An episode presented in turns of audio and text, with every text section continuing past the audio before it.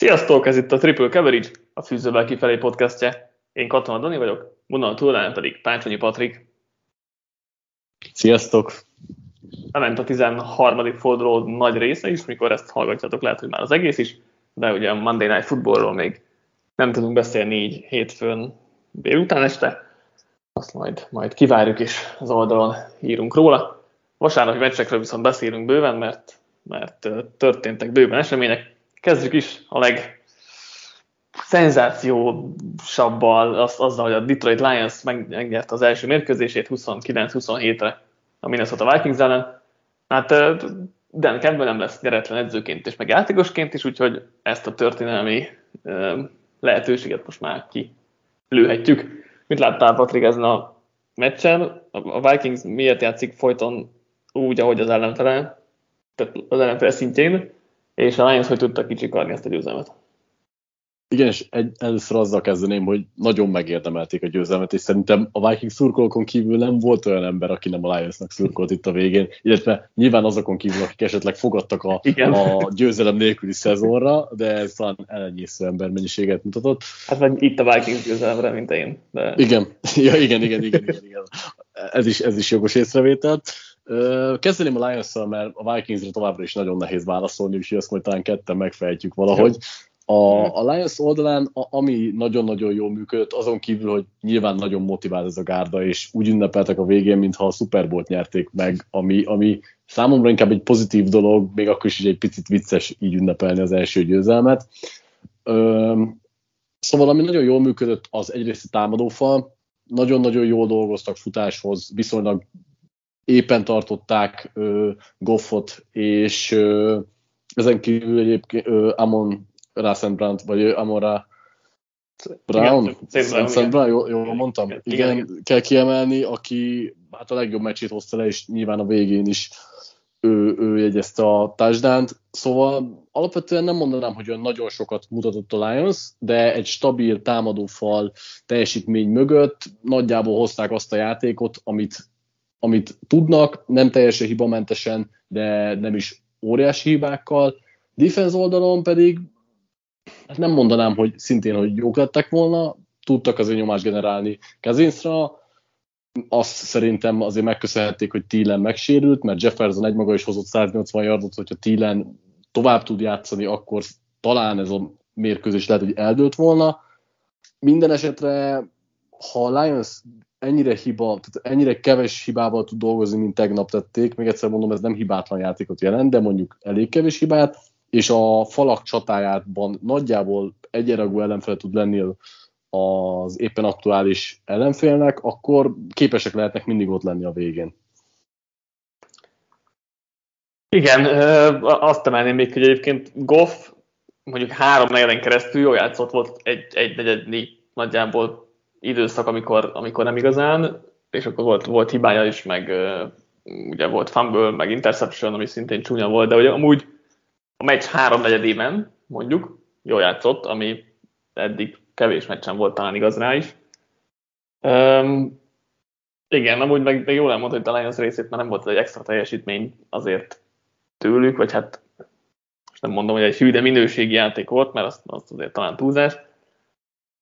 De hát igen, a Vikings, Vikings megint hozta azt, amit, amit a Vikings szokott, és ez már nagyon idegesítő, vagy frusztráló, vagy, vagy nem is tudom, mi, mi a jó szó erre, hogy ezt a, ezt a Vikings nem, nem tudom megfejteni. És, és ugye mondtad itt, hogy majd kitaláljuk, hogy akkor mit, mit kell erről a Lionsről, vagy a Vikingsról um, tudni mondani, és ennek a meccsnek a kapcsán se tudom igazából. Tehát ez borzasztó az, amit, amit az a csapat csinál, és hogy azért a liga nagy részéről most már így 13 forduló után tényleg van egy jól kialakult képünk és akkor itt ez a Vikings, amelyikre meg, meg, meg nem igazán.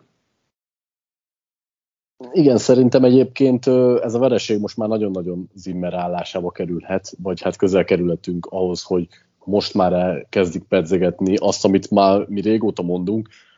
Ami, ami mindenképpen hatalmas probléma a Vikingsnál, és nagyon alul teljesítőek, az a védelem, és ez megint csak mhm. Zimmer felelősségét ö, tudja szerintem prognosztizálni, mert ö, Hát Néztem olyat, hogy valami 30 a KPA per play-ben, most ez nem tudom, hogy volt-e valami időszak szűrő erre, de azt hiszem, hogy nem, de most ebben, erre nem is küszöm hát meg, meg, hogy azért ez elég borzasztó. Hát meg a Goff vezette Lions, nyeretlen Lions 1.50 alatt végigvisz egy game winning drive-ot, a végén egy negyedik és nem tudom, negyedik és góla, nem tudom hány yardosról.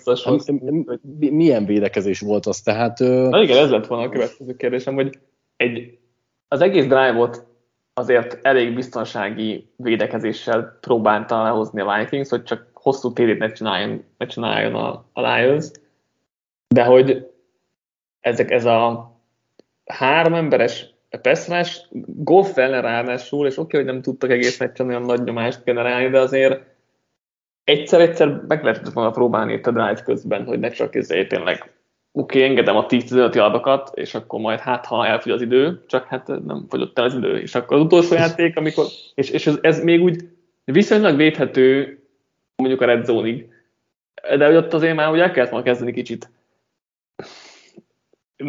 kicsit kevesebb helyet hagyni, mert azt tényleg, hogy beálltál az endzone közepére minden játékosoddal, miközben ugye, hogyha eléred az endzont, a támadók elérik az endzónnak a vonalát is, akkor is TD van, és ezt nyilván mindenki tudja. Tehát, hogyha 5 yard a endzone vonal mögött, hogy akkor van az az 5 yard, amíg oda be lehet menni, és nagyon simán be is ment oda St. Brown, és ő se itt el, utána nyilatkozta, hogy elég őrült coverage volt ez, vagy, vagy őrült védekezés volt ez, és hát, és hát igen, tehát hogy azért ez így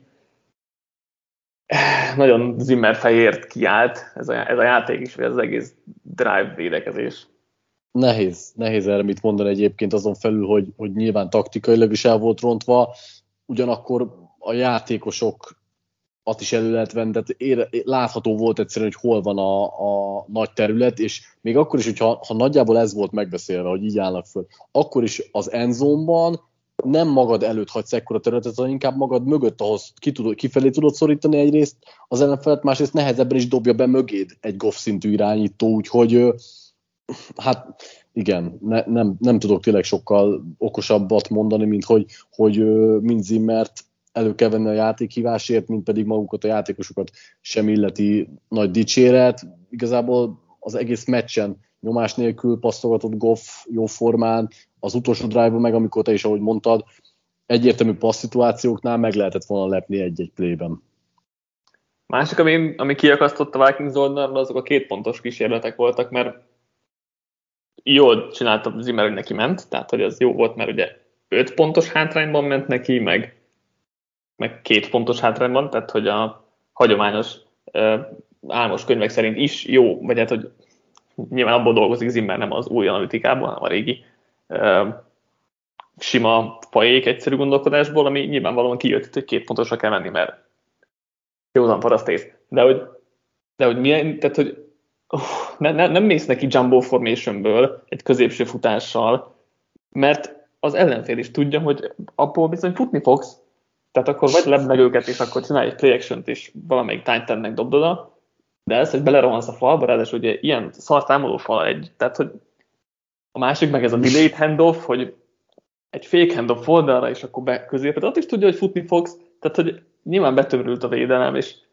mindenki tettek éves, hogy egészen egyszerűen borzalmas volt. Ez nyilván nem Zimmernek a játékívás, most nem, nem rácélzok, hanem az de hogy, de hogy hát fú, ez nagyon kiakasztott.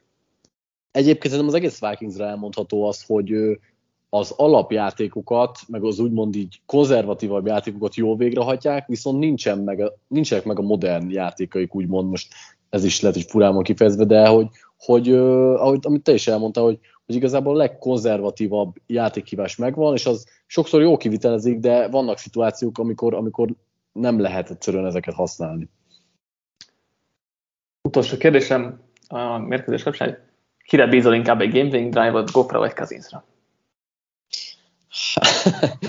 hát ha, ha minden más ö, ugyanaz, minden más körülmény ugyanaz, akkor azért mégiscsak Kazinsra, mert alapvetően Kazins most sem játszott gyengén. Tehát ő mozott egy jó szintet, szerintem Goffnál is művel jobb szintet, mm, szóval most nyilván nem akarom túlindokolni, Kazins egy jobb irányító, mint Gaff, egyszerűen most a minnesota talán ő is jobban megrekedt.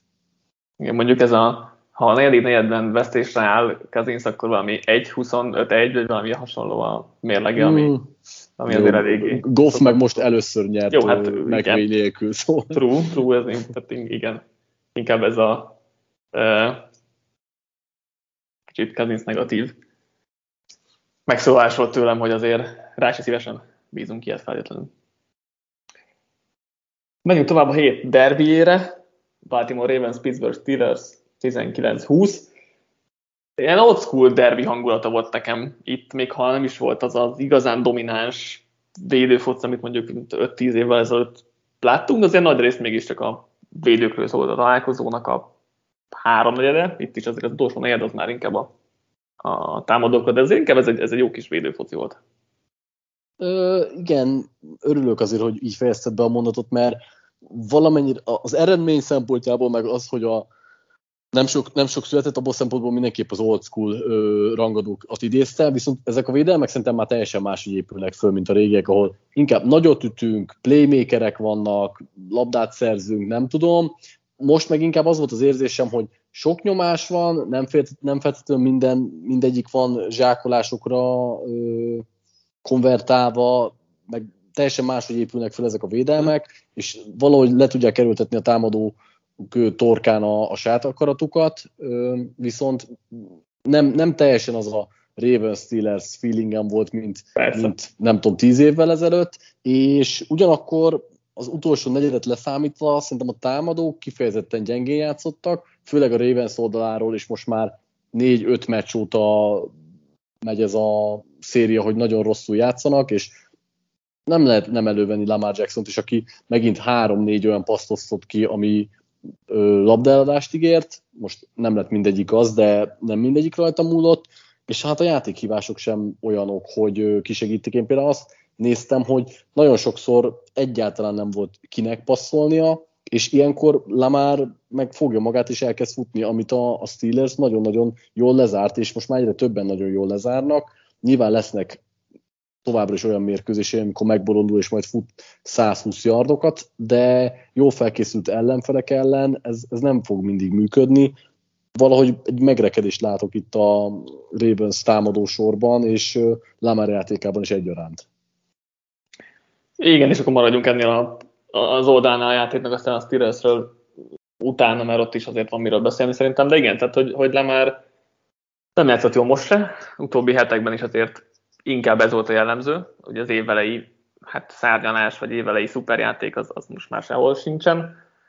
Sokáig tartotta a labdát, ugye mondtad, hogy voltak rossz passzok, szerintem elég rossz olvasásai is voltak, és, és nem tudott, vagy nem akart annyira a rendszeren belül menni, pedig ugye előtte pont ezt szerettük benne, hogy annak ellenére, hogy mindenki jó, egyből fut meg, rohangál, mit tudom én, ahhoz képest jelen már alapvetően a rendszeren belül szeretett dolgozni, és ez most nem annyira volt meg, és az is igaz, hogy nem is működik túl jól ez a rendszer, tehát a támadófal elég problémás futójáték az még problémásabb, tehát nyilván azért hozzátartozik. Finoman fogalmaztál egyébként a támadófal, akik 7-8 szekket engednek. Hát igen, jó mondjuk azért benne volt, hogy sokáig tartottam már a labdát, az is benne volt, de igen, tehát hogy na, nagy, nagy az aggódás szerintem itt a Ravens kapcsán, vagy nagyon aggódhatunk a Ravens kapcsán, mert mert azért nagy, nagyon sok múlik náluk a támadófalon és a futójátékon, és az most nincs. Tehát, hogy de mondta Freemannel nem lehet ezt a rendszert futtatni,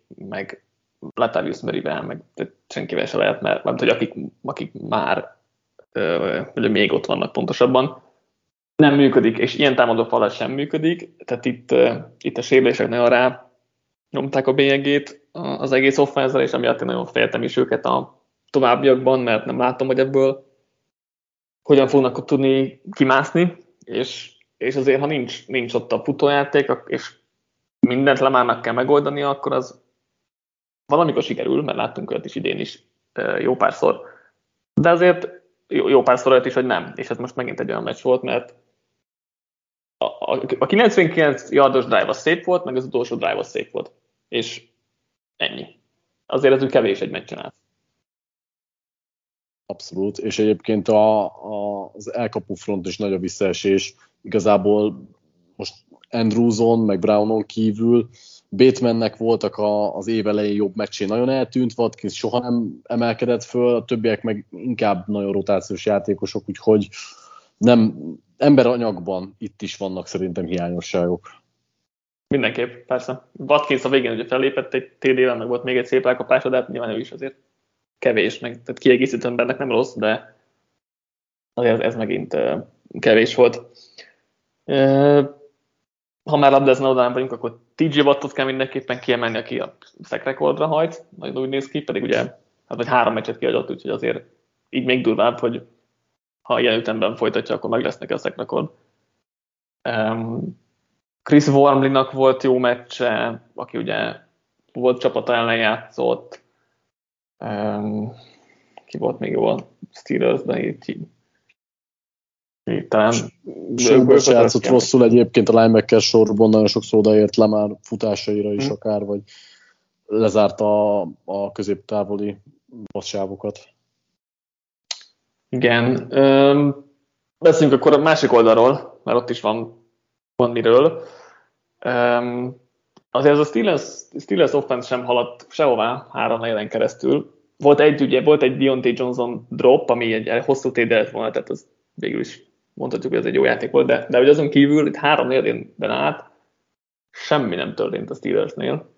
És aztán negyedik negyedre megtáltosodtak, és akkor összejött két-három jó drive is, ami szép volt, meg rájöttek, hogy akkor itt el lehet indítani a hosszabb labdákat, mert a Ravens azért sebezhető, nyilván kellett az is, hogy Marlon Humphrey kidőljön, de lehet, hogy ez a Steelers játék, hogy akkor feldobáljuk Deontay Johnsonra, meg, meg Claypoolra, és akkor nyilván párszor nem fog bejönni, de ha párszor meg bejön, akkor nagyot haladunk, és ez az meg sokat segít.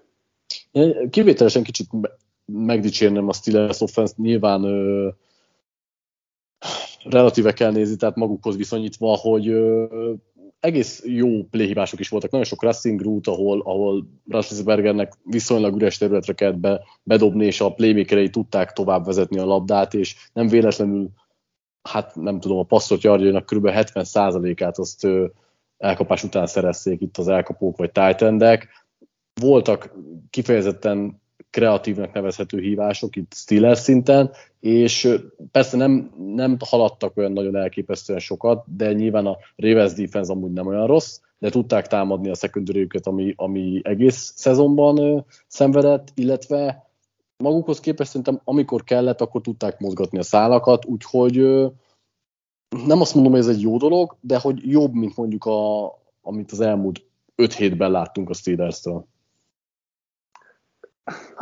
Én inkább a végére gondolnám, mert az elején azért nem, azért ott jó, benne is volt, hogy hosszú, tehát hogy keveset voltak a pályán, mert volt gyors. Az első fél időben azt hiszem tíz játékot voltak a pályán, vagy a two minute warning tíz játékot voltak a pályán összesen. Tehát nyilván nehéz is volt ritmusba kerülni, de igen, tehát a meccs végére azért bejöttek, meg rá, belejöttek, meg rájöttek, hogy mit, mit lehet, meg ott, ott tényleg sikerült pár jó drive-ot végig. Tehát az utolsó negyed, az, az nagyon szuper volt a, a Steelers offense-től, és igen, hát uh, Ravensnél itt megint, megint kiemelhetjük, azért lesznek bajok. Tehát, hogyha most Peters mellé Humphrey kiesett az egész évre, azért secondary nélkül, vagy tehát két top cornerback nélkül azért ez megint csak nagyon bajos lesz. Valóban, és ö, szerintem ugorhatunk a mérkőzés végére, hogy mennyire értesz ezek függvényében ö, egyet a döntéssel, hogy neki mentek a rámentek a győzelemre, és nem, nem az egyenlítésre. Ugye én értem az összefoglalót, hogy azért akartam tőled kérdezni először, ja, te válaszolj, hogy mit gondolod, mit gondolod, két pontosan, ott leírtam az összefoglalóban, nyilván aki nem olvastam, majd elmondom nagyjából. Én nem olvastam egyébként, úgyhogy, okay, hogy ennek, úgyhogy úgy fogok válaszolni, nem okay. tudom, a te véleményedet. Én alapvetően egyetértek, főleg a mérkőzés függvényében értek egyet, hogy nem nagyon tudott haladni ez a Ravens offense, és ahogy én is mondom, őszintén meg meg bevallom, hogy több, inkább kinéztem volna a steelers hogy végigvisz a rájátszás, vagy a hosszabbításban is egy drive-ot, ami mondjuk field goalig elmegy, mint ettől a Ravens-től, úgyhogy meg kell próbálni, majdnem ott is volt a játék, nem jött be, még akár azt is mondom, hogy bele is fért a Ravens szempontjából, hogy most ezt a meccset bukták, úgyhogy én, én tudok menni ezzel a döntéssel, hogy rámentek. Igen, én is támogattam hasonló indokok miatt, hogy leginkább azért, mert a Steelers offense nem sikerült megállítani, és Harbo is látta, hogy már utolsó negyedben, és Harbo is látta, hogy Humphrey nélkül azért ez, ez bajos lesz, és ha a Steelers nyeri a pénzfeldobást, akkor az könnyen lehet, hogy vége is van, és akkor az ugye egy 50-50 százalékos esély. ha, és, és ha meg a Ravens nyeri a pénzfeldobást, akkor sem, sem voltam tényleg én sem biztos abban, hogy végig tudnak menni a pályán, mert második félben ez egy normális drive volt összesen, amit a two minute warningban csináltak, vagy tehát itt az, az a meccs egyenlítő drive volt, és, és azért Lamar Jackson mégiscsak a liga talán legjobb rövidjardos szituációs.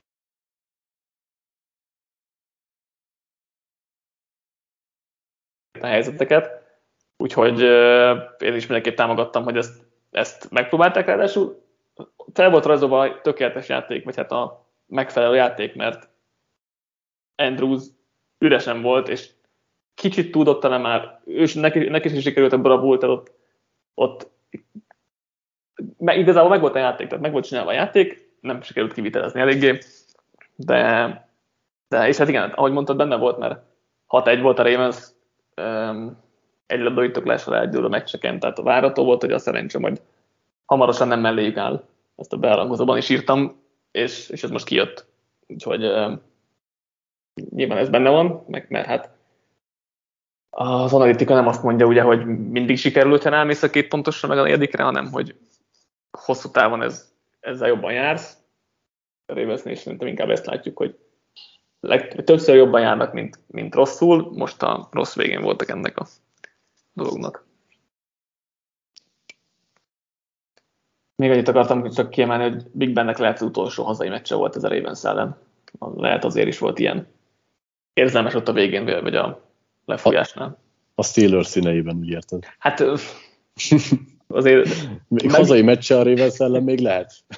Jó, hát ugye úgy szólt Adam Schefter riportja, hogy ugye a Steelersben ez az utolsó éve azt kezdte mondani, de hát kinézi bárki is Big Benből azt, hogy máshol még játszik? Tehát, hogy már a Ravens, hát, tehát, hogy én már azt se látnám, hogy, hogy ha a Steelers meg, megtart egyáltalán, mert azt sem láttam, hogy akar játszani, akkor sem tartanák meg, meg azt sem láttam, hogy Big Ben akar még játszani egy évet, és azt meg végképpen, hogy máshol akar játszani, tehát szerintem ez inkább azt jelentette, hogy itt a vége az év végén. Még igen, igen, re- reálisan egyébként igen, tényleg. Menjünk akkor tovább. San Francisco 49ers, Seattle Seahawks 23-30. Ez az a meccs, így fogalmaztam összefoglalóban, ahol minden megtörtént, ami egy foci meccsen megtörténhet. Abszolút, és ráadásul szerintem az a csapat nyert, aki gyengébben játszott, Igen. és nem, nem feltétlenül mozgatta úgy a szálakat, mint gondoltam, illetve a, magához képest talán ők is jobbak voltak, de a, másik, a Frisco... Másik fél azért jobb volt a Seahawks, tehát igazából. Mm, helye, helyenként, nem, az biztos, helyenként tudtak haladni, ez tény, viszont a Fortiners én végig úgy éreztem, hogy stabilabban tudják a saját játékokat játszani, megy nagyjából a futójáték, nem úgy, mint az elmúlt meccseken, de azért működik, kitűlt nehéz megállítani, és, és valahogy mégis a Seahawks nyert, mert kihasználták egyszerűen a, a kínálkozó lehetőségeket és a Fortiners hibáit. Mert a Seahawks nem tud veszteni a Fortiners ellen. A, Igen, ez egy egyetemes igazság, és csak ezért nyert. Nagyon durván, a Wilsonnak, ugye azt hiszem 10 szezon alatt hétszer verte oda-vissza a Fortiners. Ez nagyon durva egy csoport meccsen, úgyhogy mind a két csapat azért alapvetően jó erőkből állt ugye tíz év alatt, még nem is mindegyik szezonban, de hogy azért ez tényleg durva. És ugye ugyanez fordítva is, vagy tehát ugye a csoportban vannak ilyen körbeverések, hogy a Fortiners mindig megveri a rams a Seahawks mindig megveri a fortiners és eddig ez idén beigazolódik, ugye a Seahawksnak is a négy győzelméből kettő a Fortiners ellen jött, úgyhogy ez nagyon durva. A, a másik, hogy én is a meccs, elég sok meccsen elég sokáig így voltam, ahogy te, hogy nem értem, hogy hogy vezet a Seahawks, vagy hogy van meccsben a Seahawks, mert a Fortnite annyira jobbnak tűnt a meccs nagy részében, vagy, vagy mondjuk két és fél, három negyedik, de hogy a második félidőben viszont tényleg egy pontot nem tudtak feltenni a táblára, ott, ott már tényleg nem ment az offense egyáltalán, Garoppolo is megtalálta Bobby Wagner, tehát hogy nagyon szépen meglátta üresen. Mert, de ő, ő, ő már az elején is megtalálta Bobby Wagner, szóval nem, igen, nem igen, de, hát, de nem értem tényleg Garoppolónak ezt a fétisét, hogy, hogy így valahogy az üres linebackert így egy csomószor nem beszélsz. Tehát ott a passávban pont, pont előre nézek, oda nézek, ahol ő van, és azért is dobom, mert nem látom, hogy ott van. Ezt nem tudom megérteni, de nála ez elég sokszor előfordul azért. Igen. Ja. Alapvetően egyébként a Fortiners offenszből annak ellenére, hogy tudtak haladni, nagyon, nagyon érződött, hogy hiányzik Samuel, tehát nagyon átalakították Igen. a játékokat, sokkal kitűközpontúbb lett, a futójátékok nem voltak talán olyan effektívek, olyan Hát nem három három átlag alatt voltak, azt hiszem, ami azért... Igen, nem, nem hordoztak olyan nagyon nagy veszélyt, tehát, nem ér, tehát valahogy működött, de nem érezted azt, hogy benne van a nagy játék, mint Samuelnél, amikor futott, nem tudom, 15-20 yardokat az elmúlt mérkőzéseken, és a, egyébként a, ami fura, vagy hát nem tudom mennyire volt fura, hogy a, a Fortiners offenzív lánya szerintem nagyon-nagyon szenvedett, és a, a CEO, itt most lehet dicsérni a Seahawks védelmet, és akik sok nyomást tettek Garopolóra, de el lehet venni a támadó falat is, akik, akik nem végeztek annyira jó munkát se futásblokkolásban, se pass protectionben. Igen, és ez, ez meglepő volt a meccsen tényleg, hogy nem, nem ment a Fortiners futójátéka, mert azért úgy gondoltuk, hogy ott azért előnyben van a csapat, még ha szezon nagy részét figyelembe véve azért nem is olyan domináns a futás blokkolása talán a Fortinersnek, mondjuk kitöltéstelen Williams kivéve, akik, akik meg állatok folyamatosan, de hogy azért úgy több meccs is volt, amikor így eléggé döcögött ez a futójáték, és akkor előjött ez a Debo Samuel csomag, hogy akkor ezzel tök jól lehet szélső futásokat hívni, és mondjuk én vártam, hogy mondjuk lehet, hogy álljukot berakják egy ilyen szerepre, ez nem történt meg, és így meg eléggé meghalt a futás, ha meg nem harmadik és rövidek voltak, akkor meg Garoppolónak sem ment, azokon az eseteken kívül, amikor kitől megoldott a játékot, akinek, ha jól emlékszem, 108 elkapott adja van, és 109 volt elkapás után, 70, 76 kontakt után. Az, az mennyire durva már. Úgyhogy, úgyhogy tényleg kitől egy állat volt az egész, egész meccsem. A, a túloldalra meg kitérve, ö, nem volt megint makulátlan meccse Wilsonnak, viszont voltak azok a Wilsonos momentumok, amik hiányoztak itt az elmúlt 5-6, vagy nem tudom hány meccsen. Például a Lakitnak adott uh-huh. touchdownja az, az a nagyon szép löbbölés, amit ő szokott csinálni, a Metcalfnek dobott labda is nagyon szép volt. Ugyanakkor még nagyon fura továbbra is ez a, az offense, mert nagyon esetleges, azért aki 2021-ben Adrian Peterson mögött akar futni, vagy Peterson akar futni, nálam az is egy kérdőjeles dolog. Ö, mi, mi, volt még, ami szembetűnő volt? Ah, ja, igen, a, itt viszont a támadó fal szerintem kifejezetten jól dolgozott. Duane Brown-t akartam kiemelni, aki hát most így nem, nincs előttem, hogy, hogy így láthatatlanban nem engedett talán nyomást, de lehet, hogy volt neki egy-kettő az egész meccsen, de alapvetően nem nagyon engedte Wilson hozzáférni az ellent, úgyhogy fura ez a Seahawks... A, a, a PFF szerint két nyomást engedsz egyik szek lett egyébként. Ah, az, az így nem, nem volt meg hirtelen nyében. Jó, De a legkevesebb, legkevesebbet engedte a támadó falból, úgyhogy... Uh-huh. Szóval továbbra is nagyon esetleges ez az Seahawks, és uh, ha nincsenek Wilsonnak ezek a felvillanásai, akkor, akkor valószínűleg itt sincsenek meccsben.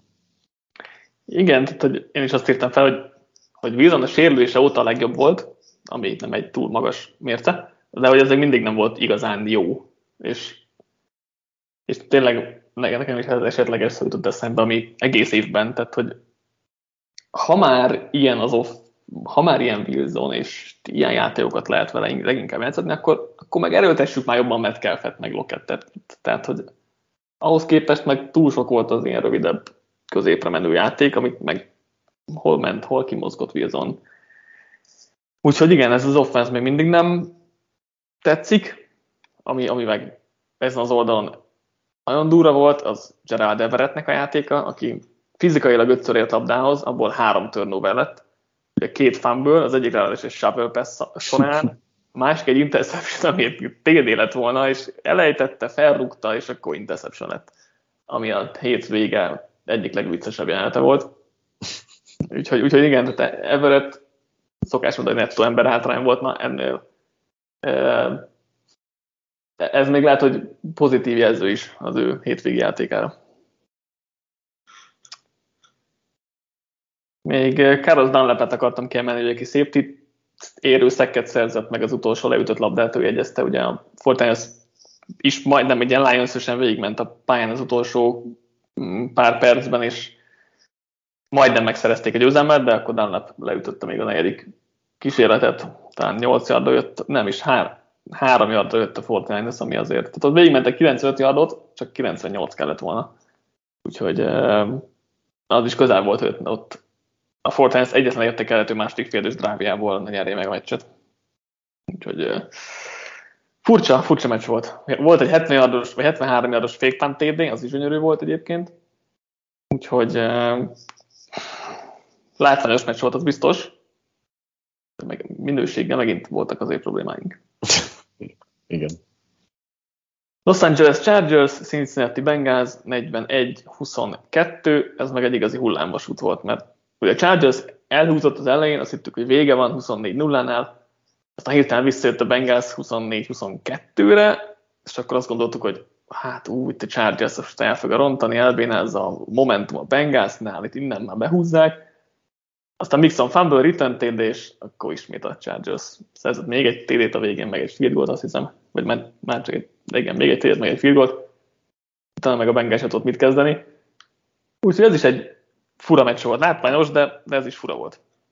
Hát mondhatjuk el azt, hogy a Chargers átlépette a saját árnyékán, mert 24-0-nál annyira beindult a, a csókerkedés, amit, amit csak ők tudnak. Tehát ott volt egy olyan 14 playből álló nem tudom hány perc, ami, ami alatt engedtek négy szekket, dobtak egy pikket, fumbliztak egy, egy, egy, egy labdát, összesen négy jó passzolt, mm, hát négy jó completion volt, és és összesen négy yardot gyűjtöttek. Tehát ennél chargers nem tudom, span nincsen így kiragadva egy meccsből, és ebből tudtak visszajönni. Az volt a szerencséjük, hogy a 24-0 aztán annyira nagy volt, hogy, hogy nem tudták leadni az egészet, mire magukra találtak, és, és hát a Bengals is képes volt egy picit így lából lőni magát akkor, amikor már kapaszkodtak föl, mert hát itt, itt Chargers szerintem végig jobb csapat volt. Her, Herbertet ugye elengedték, ezt beszéltük a szerkesztő csetben, hogy végre jönnek a hosszú labdák, még hogyha nem is teljesen kidolgozott koncepció volt az összes, az látszott, hogy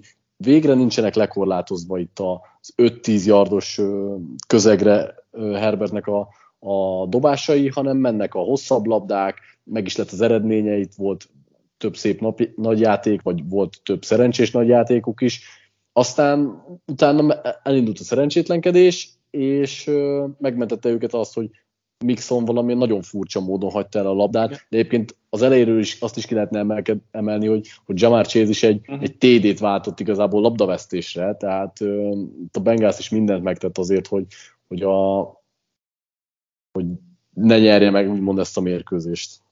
Igen, hogyha Everettnek nem lett volna bénázása, akkor azért chase emeltük volna ki, mint a hétvége legbénább mozdulatsora, mondjuk így, már játékosra nem mondanám, de hogy a mozdulatsora mindenképp, mert hát az egy tökéletes borópassz volt, nem tudom, 50-60 ados tér lett volna, és akkor felütögeti magának, és akkor interception van belőle. Szóval ez is igen, ez, egy, ez is egy vicces dolog volt az elején. Végül nem ezen múlott, mondhatjuk, de de azért az ott lehet, hogy máshogy alakult volna ott az a mérkőzés, hogyha ha, ha az sikerül. A másik, hogy ugye a Börónak a jobb kisúlya volt nézett Igen. ki elég csúnyán, meg, meg eléggé grimaszolt az irányító az oldalvonal mellett, hogy nem, nem tűnt úgy, mint aki szívesen fog dobálni, de aztán meg nem látszott rajta a pályán, úgyhogy ez olyan furcsa volt nekem, vagy érdekes volt, hogy az oldalvonal láthatóan óriási fájdalmai voltak minden dobásnál, aztán a pályán meg tök jól dobált. Tehát egyből kijött, és két ilyen hosszabb out útvonalat dobott meg, tök jól. Azt ott így hirtelen nem gondoltam volna. Igen, egyébként hosszú idő után szerintem így Borónak a tavalyi év kezdett föl rémleni, mert a Bengals támadó fal a régen játszott ennyire rosszul. Hatszor szekkelték Borót, Envoszut kell, vagy Vosszut kell kiemelni a túloldalról, aki egy maga három szekket jegyzett, és nagyon sok nyomást tudott generálni. Tehát ez a támadó fal most annyira nagyon nem nézett ki jól, pedig igen, mert volt három sérültjük, azt hiszem, vagy kettő biztos. Tehát a, igen, a ez, kettő, ez, ez, jogos. Kettő. Igen, ez tök jogos, csak hogy nem, nem volt felhét, fel, na, feltétlenül Borónak annyira nagyon könnyű napja tegnap. Igen, az biztos. Amit meg még Herbertnél akartam mondani, uh-huh. hogy abból is látszik, hogy nagyon ö, hosszúra volt, vagy hát, hogy nagyon szabadjára volt engedve, hogy neki lett az átlagos passz mélysége a leghosszabb az egész fordulót tekintve az összes irányító közül, és amennyit fikáztuk Lombardit, elég nagy pálfordulás ez így hirtelenjében. Igen, mindenképp azért. És ráadásul ugye első kísérletekre voltak, úgyhogy, e, úgyhogy az, az volt a meglepő, mert harmadikra ugye előjöttek ezek időnként, de, de elsőre, másodikra nem. Mondjuk egyébként azt nézem, hogy Börónak majdnem ugyanannyi volt a passzmélysége. Igen, ne, neki volt a második legtöbb talán, ha jól emlékszem. Igen, igen, igen. Menjünk tovább, akkor Denver Broncos, Kansas City Chiefs, 9-22. Um, átadjam a szót egyből, hogy rendeljél, vagy, vagy, vagy nem akarsz? Az hogy most már megint eljutottam arra a pontra, hogy már nem igazán tudok mit mondani. Megint egy olyan, alapvetően mondanám, hogy, hogy egy olyan meccs volt, ahol végig ott lehetett volna a Broncos, és akár a győzelemért is támadhat, tegyük fel, nagyon feltételezve, mert nagyon sok mindennek kellett volna teljesülni ehhez. Alapvetően szerintem a védelem nagyjából kordában tartotta Mahomes-t, és Mahomesnak se volt a leges legjobb napja. Kelsey és Hilt nagyon korlátozták, talán a kettőnek együtt volt valami öt elkapása, ami a legkevesebb. volt Igen, én a, nem is a yardra emlékszem, hanem az összeelkapás számra, hogy valami négy vagy öt elkapásból közösen, és ez a legkevesebb a Mahomes korszakban. A kiegészítő emberei szerintem továbbra is bizonytalanok. Mahomesnak, Pringlenek is volt elejtett labdája, Edward Hillernek is volt elejtett labdája, Szóval nem annyira olajozottan működött ez a Chiefs ö, offense, de hát a, a Broncos megint ott lőtte lábon magát, ahol csak tudta. Elejtett special team játék, pick a támadóktól, illetve hát a támadóknál a passzjáték az teljességgel halott volt, Bridgewater nagyon gyengén játszott, és pedig, hogyha ha, ha Bridgewater tud egy közepes szintet hozni, akkor Javonta Williams végre Gordon hiányában megkapta az, a teljes full szerepet, és hát élt is vele, mert szerintem a futójátéka semmi gond nem volt. Ha Bridgewater egy közepes játékot oda tud tenni, és nem hibáznak ennyit, akkor talán elmennek végig a chiefs de hát ezek mind ilyen nagy feltételezések. Abszolút szerintem, hogyha Teddy az idei átlag teljesítményet hozza, akkor azt a Broncos megnyeri, de minimum hozza a cover ami volt van nekem, de, de, de amúgy szerintem, tehát, hogy akkor egyértelmű meccs lett volna a csapat, mert a Chiefs offense az egy darab TD-t tudott ugye feltenni a támnál, azt is az első drive-ból, amikor, amik előre meg voltak rajzolva. Tehát és azon kívül meg semmi, volt két field goaljuk volt, tehát azon kívül, úgyhogy ez nagyon harmatos volt a chiefs megint, és oké, okay, Brankos védelme jó, Fangio defense nem feltétlen fekszik Mahomeséknak, de azért most már egyik védelem se fekszik Mahomeséknak is túlzásra Raiderson kívül, tehát hogy itt most már nem ebbe kell keresni szerintem a problémát, úgyhogy ez, ez a Chiefs offense megint, megint harmatos volt, és itt megint lehet aggódni, ellenben a defense annyira jó volt, hogy az meg, sok, mint, az meg egy közepes Chiefs offense is működőképes lehet még a playoffban is. Hát igen, itt nagyon sokat számít, hogy Chris Jones visszament középre, egyszerűen ég és föld, amikor bent vagy kint játszik, belülről megint volt 6 vagy 7 hát, darab nyomásgyakorlása. Látod, mennyire hmm. fontos volt a Melvin Ingram trade?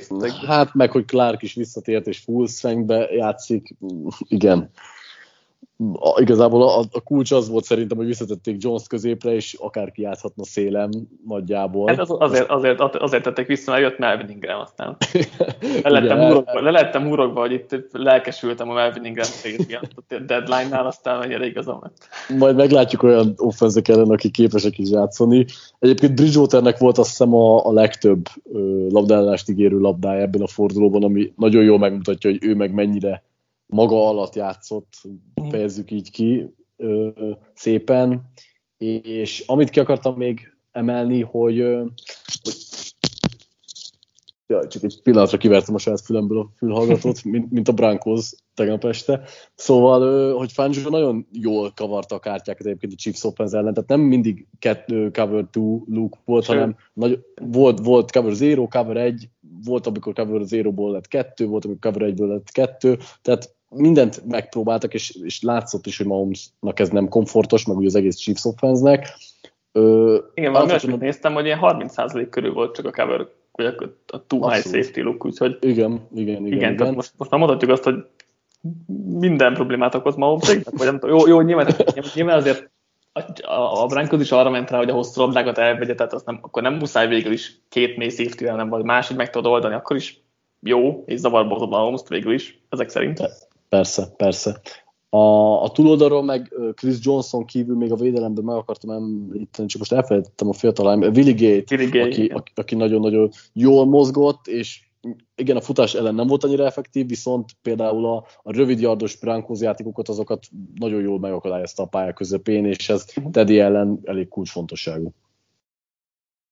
Igen, én is, én is ott akartam kiemelni, coverage elég, elég jó volt, még a futás ellen nem is túlzottan. Az volt még ugye érdekes nekem, ugye a Broncos offense mindig megpróbált negyedikre rámenni, és ugye volt is egy drive, amikor sikerült kettő, és akkor még a harmadikra is rámentek, és az nem sikerült, meg két pontosra is mentek, tehát azért szokatlan volt ez Fancsótól, és nem tudom, hogy az offense teljesítményét nézve jó döntések voltak ezek, voltak -e ezek, de végül is egyet tudok érteni azzal, hogy így tudod csak megvenni a Chiefs-t, meg ha nem, nem dobsz Sörensennek pick six-et, még az se áll. Igen, jó, hogy beszélünk erről, mert alapvetően ezen a meccsen most nem Fanjót szidnám, vagy Fanjót inkább, inkább pozitívan látom, mert a védelem az nagyon helyre volt rakva, a döntések szerintem nagyon ott voltak, Sörmört venném elő, mert, mert alapvetően inkább támadó oldali playhívásokban uh-huh. Az, ami, amin gyengén muzsikált a Brankoznál, kivéve a futójátékok, de nem de feltétlenül, nem feltétlenül dicsérik. És, és na, amit akartam mondani, hogy volt ott a második negyed végén egy, hát egy 10 perces drive, ugye, ami, egy, ami pont nélkül ért véget, mert ott is neki mentünk egy negyedik és kettőnek, ami nem sikerült, és pont Willi Gage 20 játék volt. 20 játék volt az a drive. Igen, igen. Az mennyire igen. durva. Azt hiszem, hogy az, az, utóbbi, az... nem tudom hány évben, utóbbi 10 évben az első ilyen volt, összefoglalóban beleírtam, de hát az brutális, brutális volt. És egyébként azt a drive pont Willi G-nek egy nagyon szép tekője zárta le, és maradt pont nélkül a Brankos. De hogy, és igen, tehát az egyetértek, hogy ott is neki kellett mennie, akár milyen harmat is volt az offense, a Chiefs ellen neki kell mennie, meg alapvetően, ha eljutsz ott a red zone-ba, Brankos se nagyon teheti meg azt a luxust, hogy akkor nem próbálkozik meg egy ilyen rövid yarddal, mert nem sokszor járnak a red zone-ba. Igen, utólag mérges voltam, mert hogyha beüljek ott a field goal meg nem két pontosra mennek, akkor jött volna a cover. De... hát ez van. Arizona Cardinals, Chicago Bears, 33 de, de, bocs, bocs, bocs, Igen, mutatja jobb. A, de már csak lehallgatottam magam, de most jutott eszembe, hogy mi sem mutatja jobban a szerencsejáték függőséget, hogy most már mindent a fogadásaid Igen. fényében idézel vissza. Hát emlékezetesebbé teszik a történéseket egyébként. Azt vettem észre, hogy, hogy az, amíg ilyen, ilyen részek így elsiklanálnak mondjuk időnként, de így, hogy ezen mérgelődök, így meg, megmaradnak jobban. És ez, ez a pozitív hatása amúgy van negatív, de mindegy. Szóval Arizona Cardinals, Chicago Bears 33-22. Ugye Keller Murray és DeAndre Hopkins egyből egy TD-vel tértek vissza az első drive-ban, aztán sokat elmond a Andy Dalton teljesítményéről, hogy mondta a mérkőzés végén is, hogy volt két tekője, úgyhogy az már jelző, hogy nem volt egy jó nap. Igen, itt rögtön két dologra tudok reagálni. Az egyik az, hogy Keller Murray és Hopkins egy negyedik és kettőre De. csinálták meg ezt a hosszabb TD-t, és az ugye Kingsbury-t is nek a, hát nem tökösségét, mert nyilván egy jobb csapat, meg az első negyedben még nem dől, sok minden dőlt el, de hogy nagy, szerintem az is egy jó döntés volt alapvetően, hogy ott nem hagyta megakasztani a visszatérő ö, irányítóját egy ilyen szituációban neki mentek, igazából sok veszteni valójuk nem volt szerintem ezen a meccsen. Andy Daltonhoz meg annyit akartam hozzátenni, hogy ö, nem játszott jól, messze nem játszott jól, de hogy alapvetően nagyon szerencsétlen volt az interception. Tehát az első két interceptionje mind a kettő egy felpattanó labda, ráadásul egy olyan felpattanó labda, ami, ami nagyon rosszul, nagyon rosszul csúszott ki az emberének a kezéből, és lényegében ezek meg is pecsételték itt a Bears sorsát, mert ha ők az elején nagy hátrányba kerülnek, és nem tudják játszatni a játékukat, mert azért látszott, hogy Montgomery révén azért tudnak futni, meg, meg mm. Jackie Grant is jól volt használva, tehát alapvetően, ha, ha kicsit az elején nem engedik el ezt a meccset, és most nyilván ez nagy feltételezés, mert lehet, hogyha nincs ez a két szerencsétlen mozdulat a Cardinals, akkor is nagyon simán lép el a mérkőzés elején, akkor sokkal életképesebb lett volna ez az egész, és talán Dalton se nézett volna ki ennyire nagyon rosszul. Igen, a PFF csak egy turnover játékot írt fel neki, és így lett négy interception úgyhogy ez jól mutatja a szerencsétlenségét, de mondjuk az, mondjuk az utolsó interception azt mondjuk nem tudja más nyakába varni, mert az meg, az meg elég borzalmas volt, hogy a defensív, vagy a védőfalembernek, három-négyben defensív mentetek mindegy, Zekerennek, azt hiszem Zekeren volt, azért az elég csúnya volt, és, és hát amúgy is azért nagyon alacsony passzmélységgel dobált Dalton, és, és persze persze ennek kell lenni a játékának ilyen fal mögött alapvetően, meg, meg egy Daltonnal, tehát ez ez rendben is van, és, és a futásig tényleg ment, Montgomery tök jó, meg Cardinals futás elleni védelem kevésbé, de hát igen, tehát nehéz, nehéz helyzet volt az, hogy egyből egy két td hátrány a két rövid pálya miatt, és akkor a meccs végén meg még egyszer ugyanezt megcsinálták, hogy két interception, két rövid pálya, két TD, vagy aztán az egyik field goal, talán tök mindegy, de azért ezek eldöntötték a meccset, és így nem is kellett azért sokat haladni a Cardinalsnak. Valószínűleg tudtak volna egyébként, de, de így nem kellett annyira megerőltetni magukat. Még, és még, még, a, még szintén Dalton védelmében, nem akarom egyáltalán védeni, csak ez is, ezen is megakadt a szemem, hogy nem úgy szerencsétlenül pattantak a labdái, de hogy az elkapói nagyon nem segítették ki, tehát neki volt talán az egyik legtöbb elejtett labdája az egész fordulóban, és ez is jól mutatja, hogy a Bears sajnos skill posztokon is mennyire, mennyire gyengén, mennyi, gyengén áll. Uh-huh.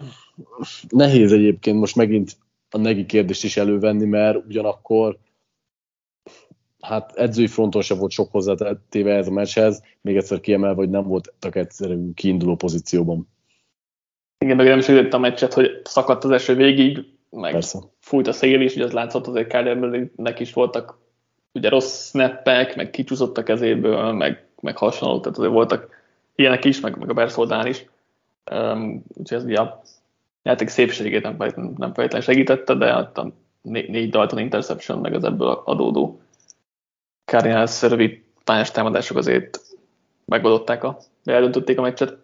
Cardinals egyébként 7-0 idegenben, és mindegyik meccsen 10 plusz pontos győzelmet arattak, ami elég jól mutat. De hát lehet, hogy a, lehet, hogy a rájátszásra nem kell majd idegenbe menniük, mert ugye jelenleg első kiemeltek, úgyhogy lehet, hogy ez rossz szó, men? Nem tudom. Igen, még azt akartam Nem akarnék a Green Bay-re men, Green Bay-be menni, mert azért idegben nem tudom mennyire jó az Cardinalsnak, de mindegy, jelenleg első kiemeltek is otthon játszhatnának végig.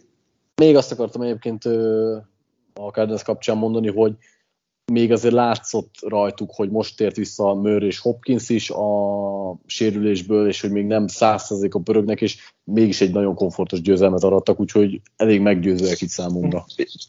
Igen, és az, az, az külön jó volt látni, hogy Mörének nem sérült a lába már, tehát hogy szaladgált össze-vissza, úgyhogy ez egy jó jel szerintem. Az látszik, hogy kipihente, és volt ideje kipihenni, úgyhogy ez jó jel a továbbiakra. Philadelphia Eagles, New York Jets 33-18. Itt a Minshew mánia.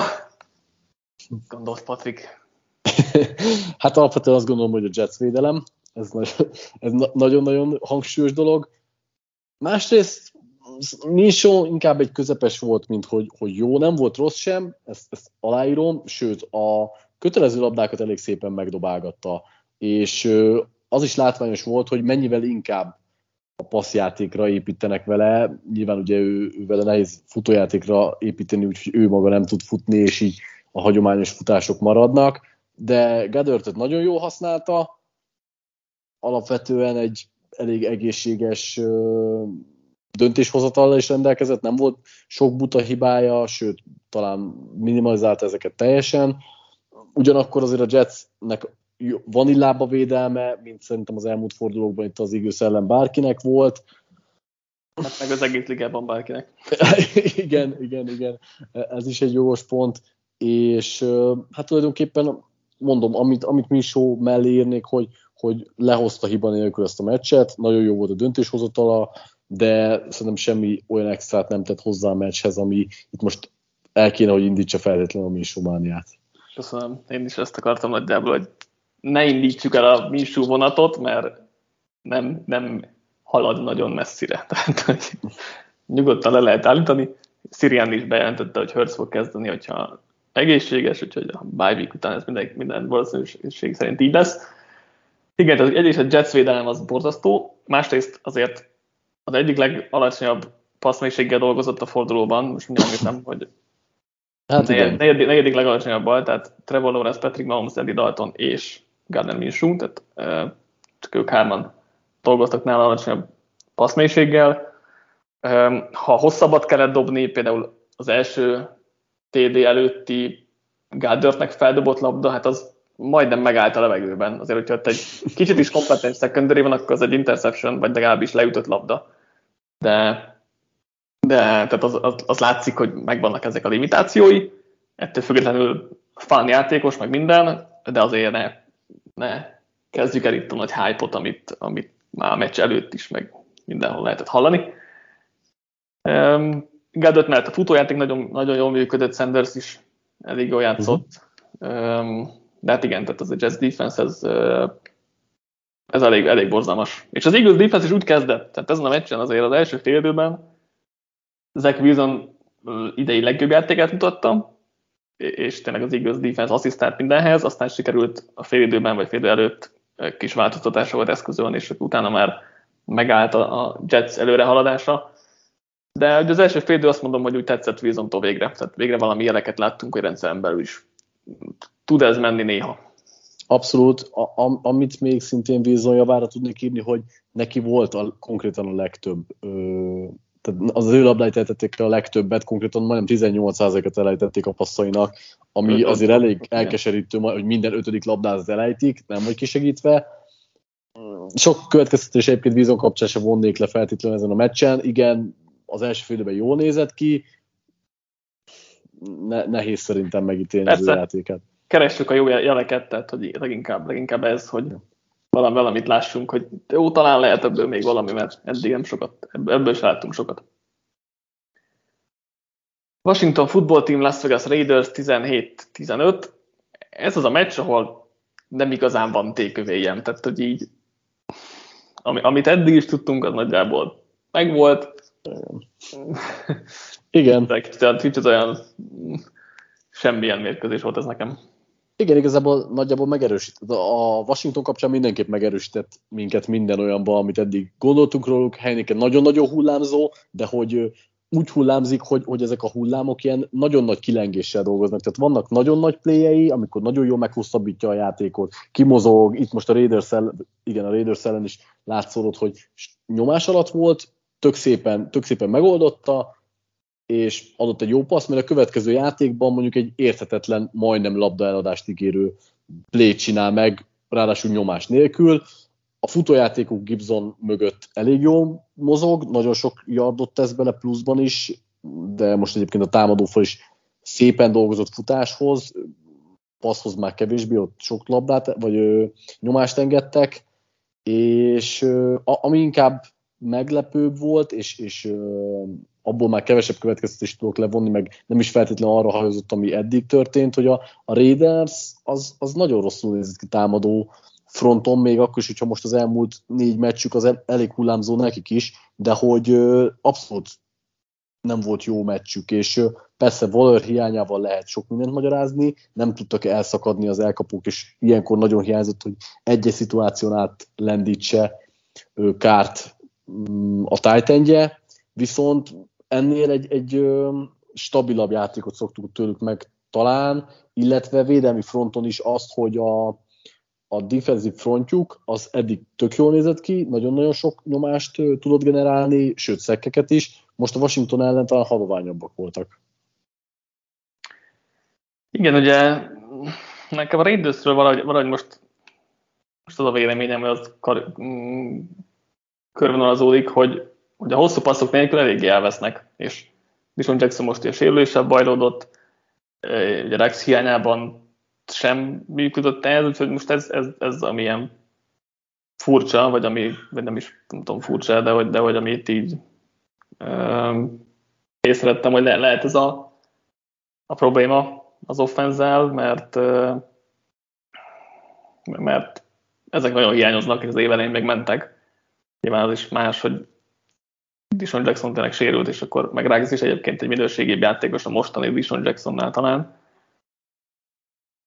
Ez, amit még hozzá tudnék tenni mondjuk.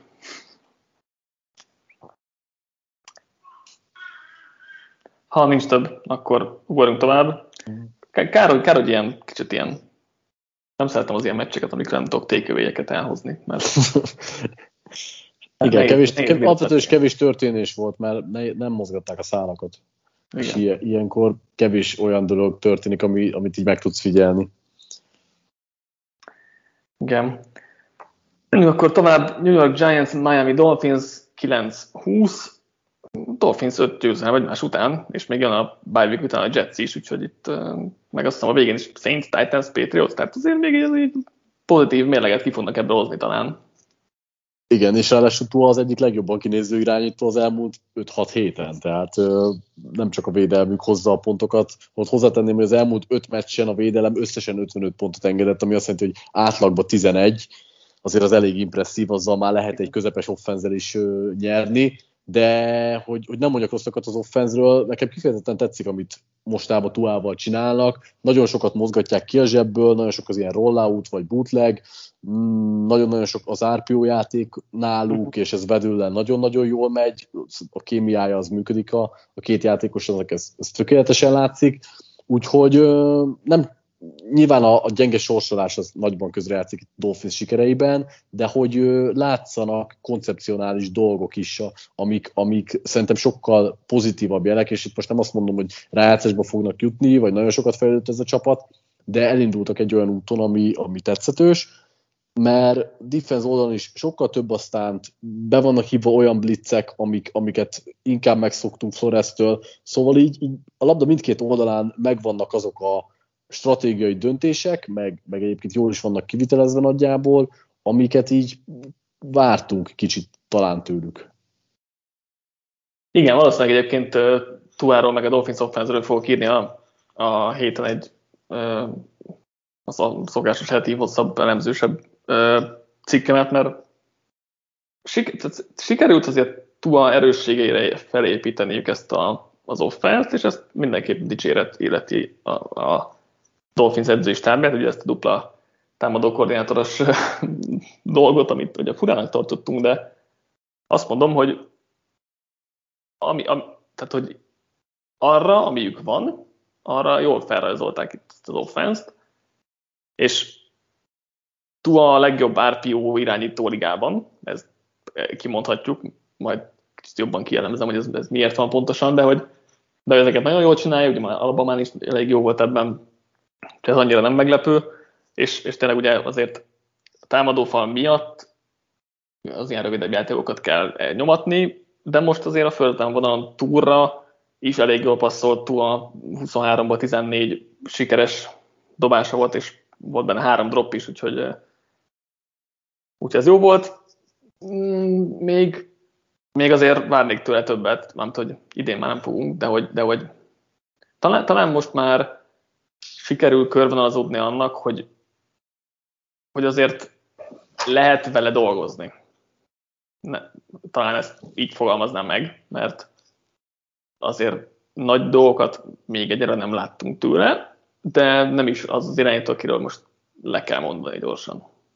Abszolút egyetértek. Még a, csak lehet, hogy csapogok, de még gyorsan a Dolphins védelmből Jalen Phillips nem emeltem yep. kezelőbb, aki öt nyomás mellett back-to-back szekkeket szerzett, és igazából fontos pillanatban is. Ő is nagyon gyengén kezdte az évet, kifejezetten gyengén, és kezd fölkapaszkodni. Igen, ráadásul, ráadásul most már ugye rookie sack franchise rekordot döntött, van 8 és fél van neki, jól emlékszem. Um, igen, nagyon imádtam ugye a játékát, prospektként, úgyhogy örülök, hogy most belelendült, és, és, jól megy neki a játék, mert, mert most ez tényleg domináns teljesítmény volt, meg, meg az utóbbi hetekben azért elég jól nyomja. Uh, Giantsnél nyilván Glennon miatt azért túl sok mindent nem lehetett ebben a meccsből leszűrni, és ő meg ugyan tett hozzá a játékhoz, volt három turnover játék, amiből csak ugye egy lett interception. Um, úgyhogy azért nyilván vele nehéz itt bármit is tehát most e, e, erről a meccsről, vagy ebből a meccsből nem tudok sok mindent elhozni Giant oldalról.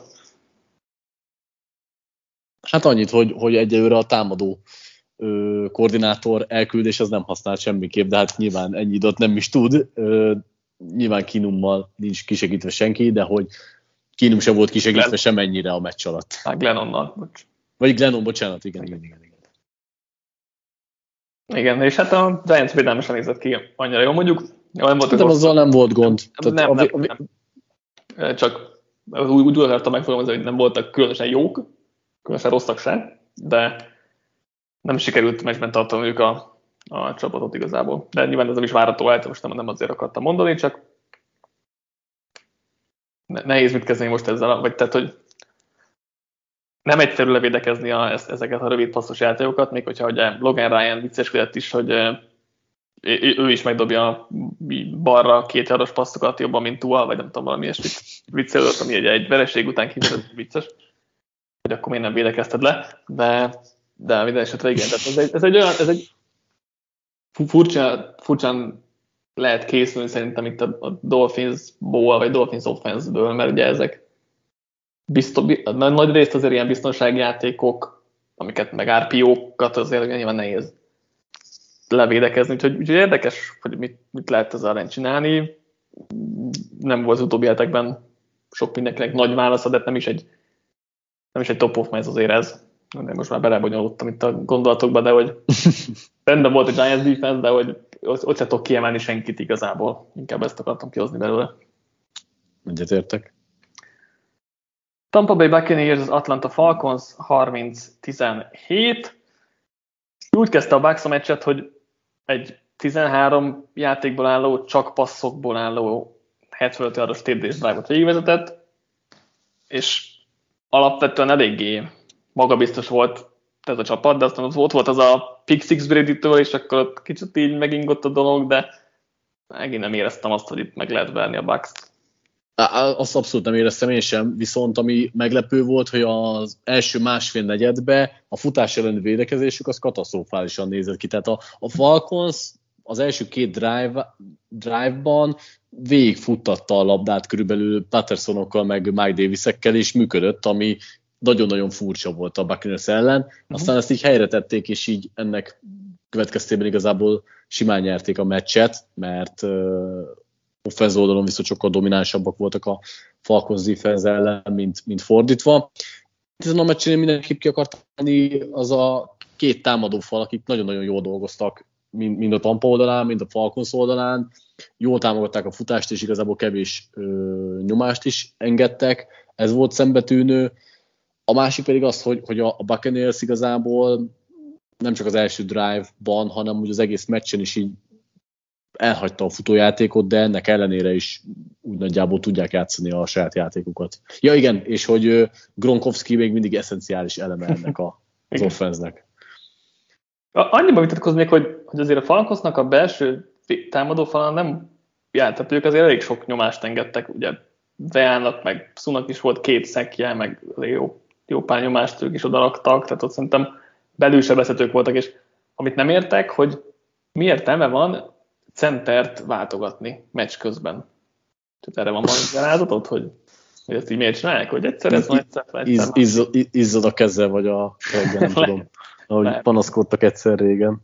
Igen, hogy az, az még olyan fura volt, hogy ugyanak nem látom az értelmét egyelőre, azt majd lehet, hogy valaki megmagyarázza nekem, de voltak is belőle rossz, rossz snappek, de igen, az, az tényleg furcsa volt, hogy a futás elleni védekezés az nem ment, és 15 misztekője volt a Bucksnak, azért az nagyon durva az, az nem, tudom, nem tudom, volt-e az utóbbi években a Bucks misztekője egy. Hát meg amúgy, igen, ez nem csak egy csapattól, hanem úgy általánosságban is elég soknak mondható. Hát igen, igen. igen.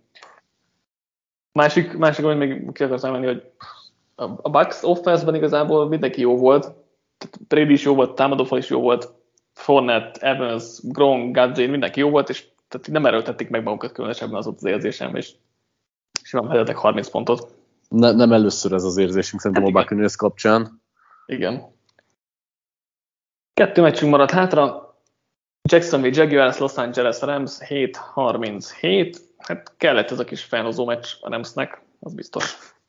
Abszolút, és ráadásul nem volt Henderson sem futópassz, uh-huh. úgyhogy Michelnek kellett vinni a, a leadet. És jó is voltam úgy. Igen, abszolút. A támadófal egyébként jól dolgozott, és ezért is működött a futójáték, meg talán hát a passzjáték is, de talán a passzjáték anélkül is ment volna. Nem tudom, nekem olyan furcsa érzésem volt a Rams kapcsán, mert nagyon simán nyertek, működtek is a koncepciók, de így valahogy még mindig egy kicsit ritmustalanságot éreztem, és Jaguars volt az ellenfél, szóval ez, ez, ez megtévesztő, hogy, hogy ennyire sok pontot pakoltak föl. Nem tudom, hogy most mennyire találtak vissza a helyes útra, az, az tény, hogy tudtak próbálgatni koncepciókat és dolgokat, és, és Steffordnak is talán magabiztosságot adhat ez a mérkőzés. Egyébként szerintem Stafford ilyen nagyjából közepes volt, tehát voltak megint csúnya túldobásai is, viszont voltak viszonylag pontos átadásai, egy viszonylag jó átlagos passzmélységgel dolgozott, sőt, talán, talán az egyik legjobb az egész. Ennek is a második legjobb volt, ugye? Aha. Próbálhat versenyben, igen. Igen, igen, az egyik legjobb a fordulóban. Nem tudom, hogy mennyi következtetést vonjunk le Jaguars hmm. elleni meccsből. Tehát igen. igen, szép, tök jó, tök jó, hogy így működtek a dolgok, tök jó, hogy működött a támadósor, de megnézném őket majd egy, egy igazi ellenfél ellen.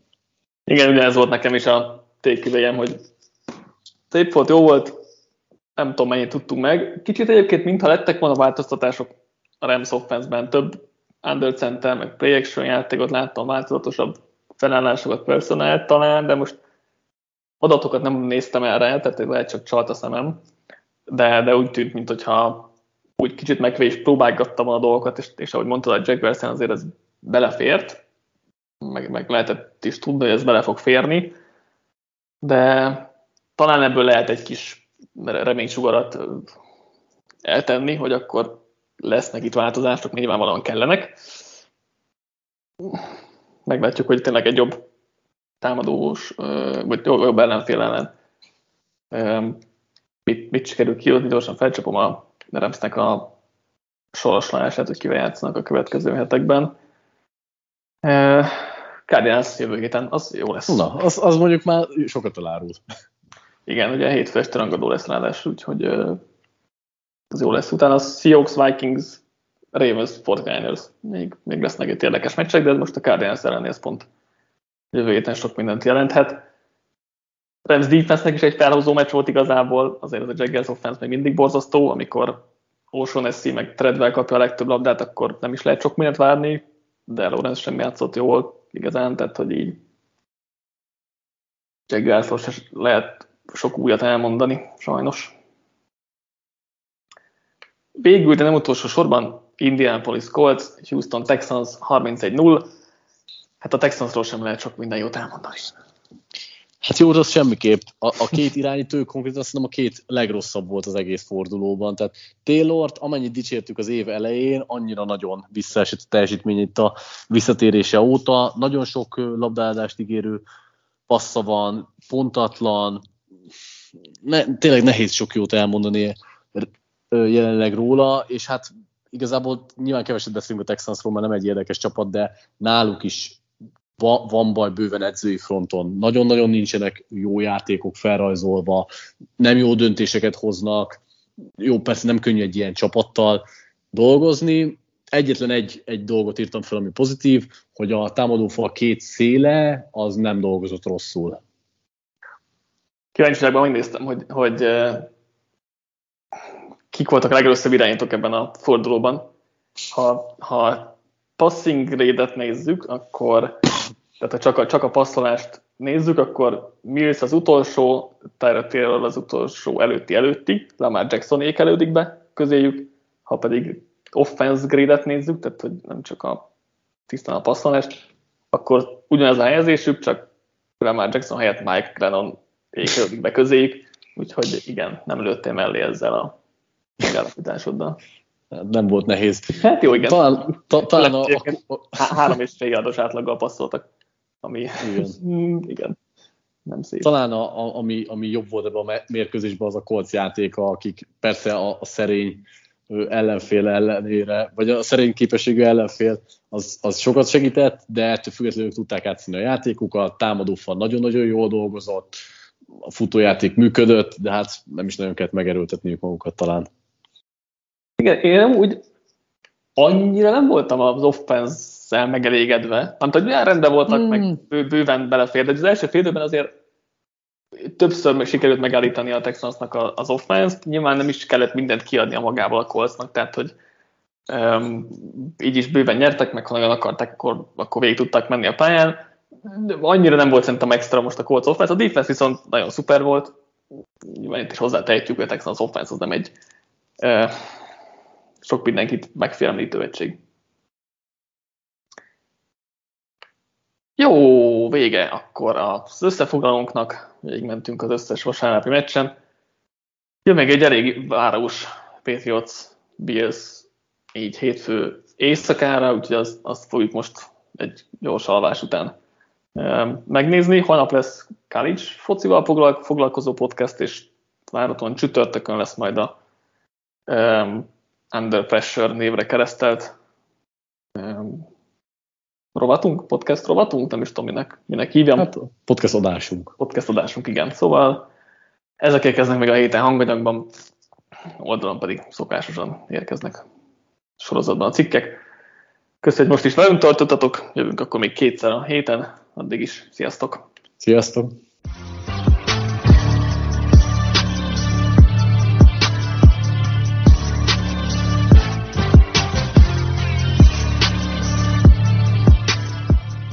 Ha más podcastekre is kíváncsi vagy, hallgassd meg a Béton műsor ajánlóját. El tudod képzelni, hogy a podcastet, amit éppen most hallgattál, fél év múlva már a mesterséges intelligencia generálja? Mi sem. De ha érdekel, eljött már a gépek lázadása. Hallgass bele az Embertelen podcastbe. Orsós Lajos vagyok, a műsor házigazdája. Egyelőre még élőben. Egyelőre. Fedezzük fel együtt, hogyan ismerkedik, randizik, mesél és vitatkozik Betty és Péter, két teljesen mesterséges intelligencia. Lajos, a podcast címét mond még egyszer, Léci. Oké. Okay. Embertelen podcast. Ez a műsor a Béton közösség tagja.